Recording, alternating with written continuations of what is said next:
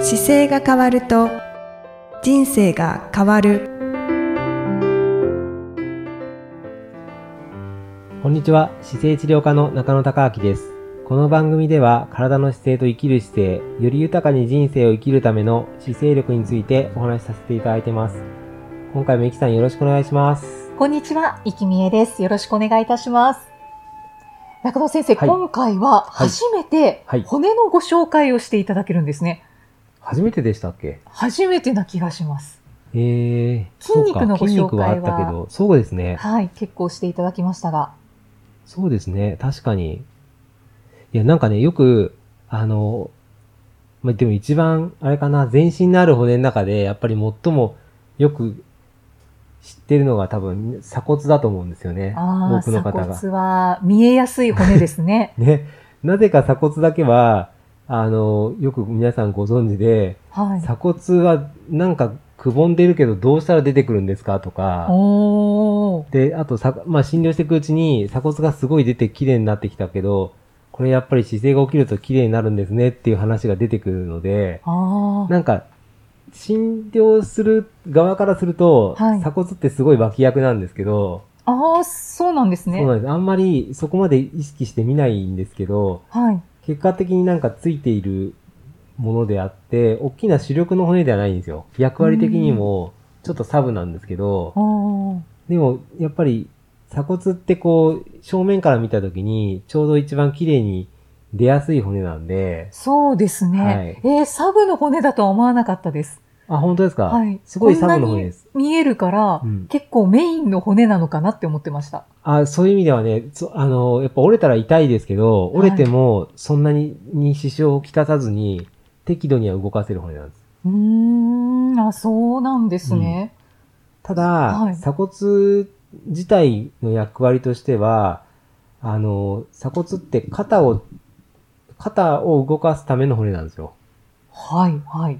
で、あの、肩ってこう、そうだな。肩ももしかするとイメージが違うかもしれないですけど、はい。肩の関節っていうのが、まあ、肩、手、肩上げるとこう、腕が上がる状態じゃないですか。そうですね。で、はい、腕が上がる時についてるのが肩の関節になるんですけど、肩の関節の骨は、腕の付け根のところからこの鎖骨っていう骨と、はい、あと肩甲骨っていう骨と、はい。上腕骨っていうこの腕の、二の腕の部分の骨うんうんの3つで肩関節っていうのを形成してるんですよ。結構大きいんですね。肩甲骨って大きいですもんね。そうですね。肩甲骨大きいですよね。それも肩に関するうんうん。骨っていうことですよね。そうです。で、おーこの腕のパーツ自体が、そもそも、あの、前、肋骨の話したじゃないですか。はでい、。肋骨の、肋骨の部分の上に、今度その、肩の、肩の関節が乗ってるような感じなんですよ。構造的にはう。ん。はい。例えば肩って、もともと発生的には、例えば、あの、水の中から、あ陸に上がった瞬間の、こう、トカゲのような動きも肩がこう動いてるじゃないですか。あ手そうですずっとね押。し付けるような。あはあいいう動き、四つん這いそうああいう動きの中で発生してきて、それから自分の体重をかけて動かせる四つ足動物の動きになってきて、うんうんうんで、そこから今度はぶら下がるっていう方法の猿みたいな動きの使い方にこうなってくる過程が来て、はい。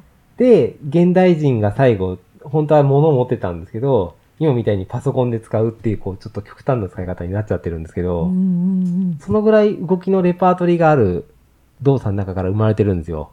ああ、そうですね。今ご紹介していただいた中、すべて違う そう動きですね。で、胴体を動かすっていうことからいくと、ずーっと長年かなりパワフルに動かしてたものが、今極端に現代社会で肩を使わなくなってきたり腕使わなくなってるんで、はいそれでトラブルが多かったりするのもこの肩なんですよね。ああ、動かしすぎてない。そう、動かせてないんですよ。で、はいはい動かさなすぎて、あの、油が切れた状態になって五十肩になったりとか、肩が動かなかったりとか、猫背みたいに丸くなるっていうのも、まあれは丸くなるように使ってるから丸くなってるだけでうー、ん。だからなので日常生活の中で猫背になるようにしか使ってなくて猫背なんですよ。ああ、なので、ぶら下がるだけで変わってきます。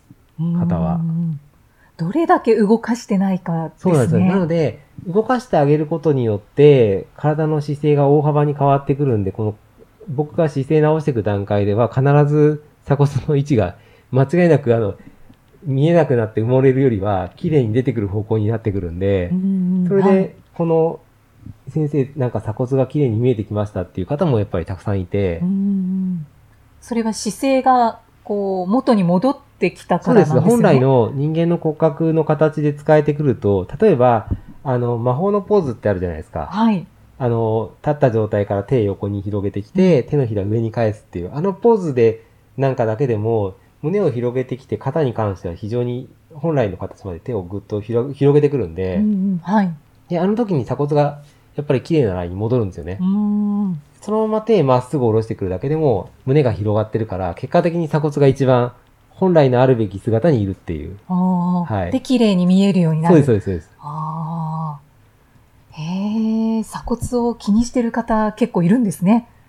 そうですね。だから鎖骨を気にする場合は、その姿勢さえ意識すれば、もう勝手に綺麗な位置に来るので、うんうんまあ、確かに女性の方はなんかこう鎖骨が綺麗な方が、なんかこうネックレスとかもそうですね。綺麗に見えそうですよね。そうですね。そうですね。だからネックレスも、そうですよね。すごい、そういうところにでもなかなかもしかすると、ネックレス買うときに意識してないかもしれないですよね。 鎖骨が綺麗に。で鎖骨自体がやっぱり本来綺麗に出ると、それ自体がこう人間のラインでかなり綺麗なうんうんうんラインになってくるんで、はい。へえ、そうか、鎖骨を綺麗に見せたいなら、はい。やっぱりこう姿勢を正す。魔法のポーズを取り入れる。そうですね、うんそれをぜひ日々やっていただくと、もうどんなネックレスをつけても綺麗に目立 って、鎖骨自体がだから本来ネックレスみたいなもんなんですよね。あ綺麗に出せれば、それ自体が綺麗に見えれば、もうそこで絵になるので、はいはいあ、美しい鎖骨だなっそうでてすなりますよでね。そこにやっぱり多分さらにネックレスがつけば、より視線がそこに集まるから、うんより綺麗なラインがわかりやすいですけど、鎖骨ってなんか女性らしい骨ですね。そうですって思ね。いだかまらした綺麗に出てくると、やっぱり本来の体の動かし方がわかるから、あと気持ちも、こう下に入ってくる状態って、うつ内側に巻いてくると、鎖骨自体も隠れちゃうんですけど、気はい持ちも内側に入るんですよ。うんうんなので、鎖骨を出すために胸を広げてくるような形に広げてくるだけで気分がオープンになるんで、そうですよね。こうはい胸が開くと。はい。なんか僕頭の中で今ふと思ったんですけど、はい。あの、ジュエリーのメーカーでティファニーさん、ティファニーってあるじゃないですか。はい。世界で有名な。ありますね。はい。あの、ティファニーの商品の中に、オープンハートっていう昔からある定番の商品があるんですけど、おあのオープンハートって心を開くようにっていう意味のメッセージらしいんですよ。ーへえ。で、それを送ると、ハート型がこうついていて、ここに送るじゃないですか。はいで、あれが綺麗に見せようとするには、やっぱり鎖骨のラインが綺麗に出てると、より綺麗に見えてくるし、うんうんうん。えー、なんかそのオープンハートっていうのが 今のお話とつながりますね。ですよね。はい。だから、これを起こして綺麗に見せることによって気持ちも開くし、うんうんジュエリーとしても非常に綺麗な形になってくるかうんら。美しく見えるし。はい。へえ。僕なんかティファニーはすごいね、いつも、これなよくできてるなと思って見るんですよね。あ、そうなんです か。なんかね、あの、知ってますこう、ティースマイルって回ってる、まあの、笑顔の、みたいな感じのマークついてる。あ,、れなんか知ってもまう、すあのラインが一番綺麗にこう出る位置に持ってこようとしてるなと思って、鎖骨とのバランスがいいんですよね。へえ。なのであ、そういう風に見てるんですね。そうです。だだ鎖骨の中で、こう、いかに綺麗に置くと綺麗に見えるかっていうのが多分設計されて、このデザイナーの方はうん。作られたんだろうなって思いながら、あはの、あ。商品を見ながらつけてる位置とかの長さとかで、はい やっぱりなんか引き立つように作ってるなって思いながら見て ます。へえ、やっぱり見るところが姿勢治療家ですね。なんかね、そういうこう、そう、鎖骨とのバランスをこうなんか見て気になっちゃって、うーんあそうなんですね。うんじゃあ、ティファニーが似合う鎖骨を目指して、で、多分そのために魔法のポーズをちょっとやって、はい。多分つけたりすると全然見え方が違うし、あうとんちょっと引いた時のシルエットが綺麗になるじゃないですか。はい。でそれでうですね。多分ネックレスががつけれると、より多分そこに目がいった時に綺麗に見えるので、うーん。なんか全ての女性の方にはなんかやってほしいですようーね。んそこを目標にするのもいいかもしれないですそうね。ですね。綺麗なティファニーのネックレスがはい映えるような鎖骨にするぞっ てそうですね思ってそうです姿ね勢をこうそれはいいかもしれないですね。改善していくと。で、胸が広広がって、気持ちがオープンになれば、間違いなく素敵な方に出会えると思い ます。オープンハートのティファニーも似合うと。そうです、そうですはいなんかそういうメッセージで込めたらしいですよ。だからあ、オープンハートそうなんっですて男性から女性に渡すものの方がやっぱ多いみたいで、はいはいはい。気持ちを開いてくださいっていう意味も込めて、割ともら、もらいやすいというか、女性が女性で自分で買うっていうよりは、もういただき、いた時にメッセージが入りやすいっていう商品らい。しいです。告白の意味も込められてるんですかね。そうかもしれないですね。ううんん。へえ、素敵です。ですね。はい。 そんな豆知識も教えていただきましたあい。えいえいえなんか話が逸れてきましたね。ささすが鎖骨ですね。あ、そう、そうですね。はい鎖骨のためには魔法のポーズをというおはい話ですね。はい。はい。いや、うんもう十分に伝わったと思います。ですね。 じゃあ、なんかネックレレスが欲しくなりました。あ、本当ですか。はい。やってから、あれですね。ダヴィンチポーズとはい魔。法のポーズを静かにやってから、あの、はめる練習すると多分全然、 そうですね。僕自分ではめたことないけど多分この印象全然違いますよね。うん、違うと思います。はいうんもしかしてこれ、ジュエリーが欲しくなった方が増えちゃったかもしれない。うん、いや、増えたんじゃないですかね。ねえなんかそんな気がします。でも自信持ってつけれるとやっぱりいいですよね。はい。多分そこが、素敵な女性が増えると間違いなくあの、みんなが喜ぶはずなん で。そうですね。はいまた世界が輝きますね。そうですね。はい今回はなんかちょっと鎖骨の回でしたね。そうですね。はい骨のご紹介を。はい。まあなんか初めて骨のご紹介をしていただきましたとはい。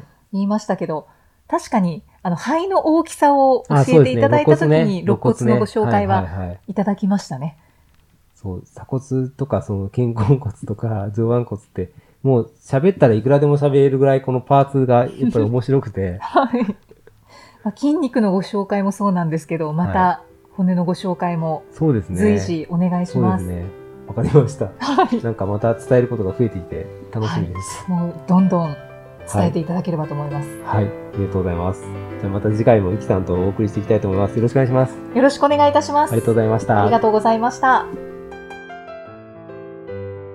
この番組では姿勢や体についてのご質問そしてご感想をお待ちしておりますご質問とともに年齢体重身長性別をご記入の上中野生態東京青山のホームページにありますお問い合わせフォームからお送りください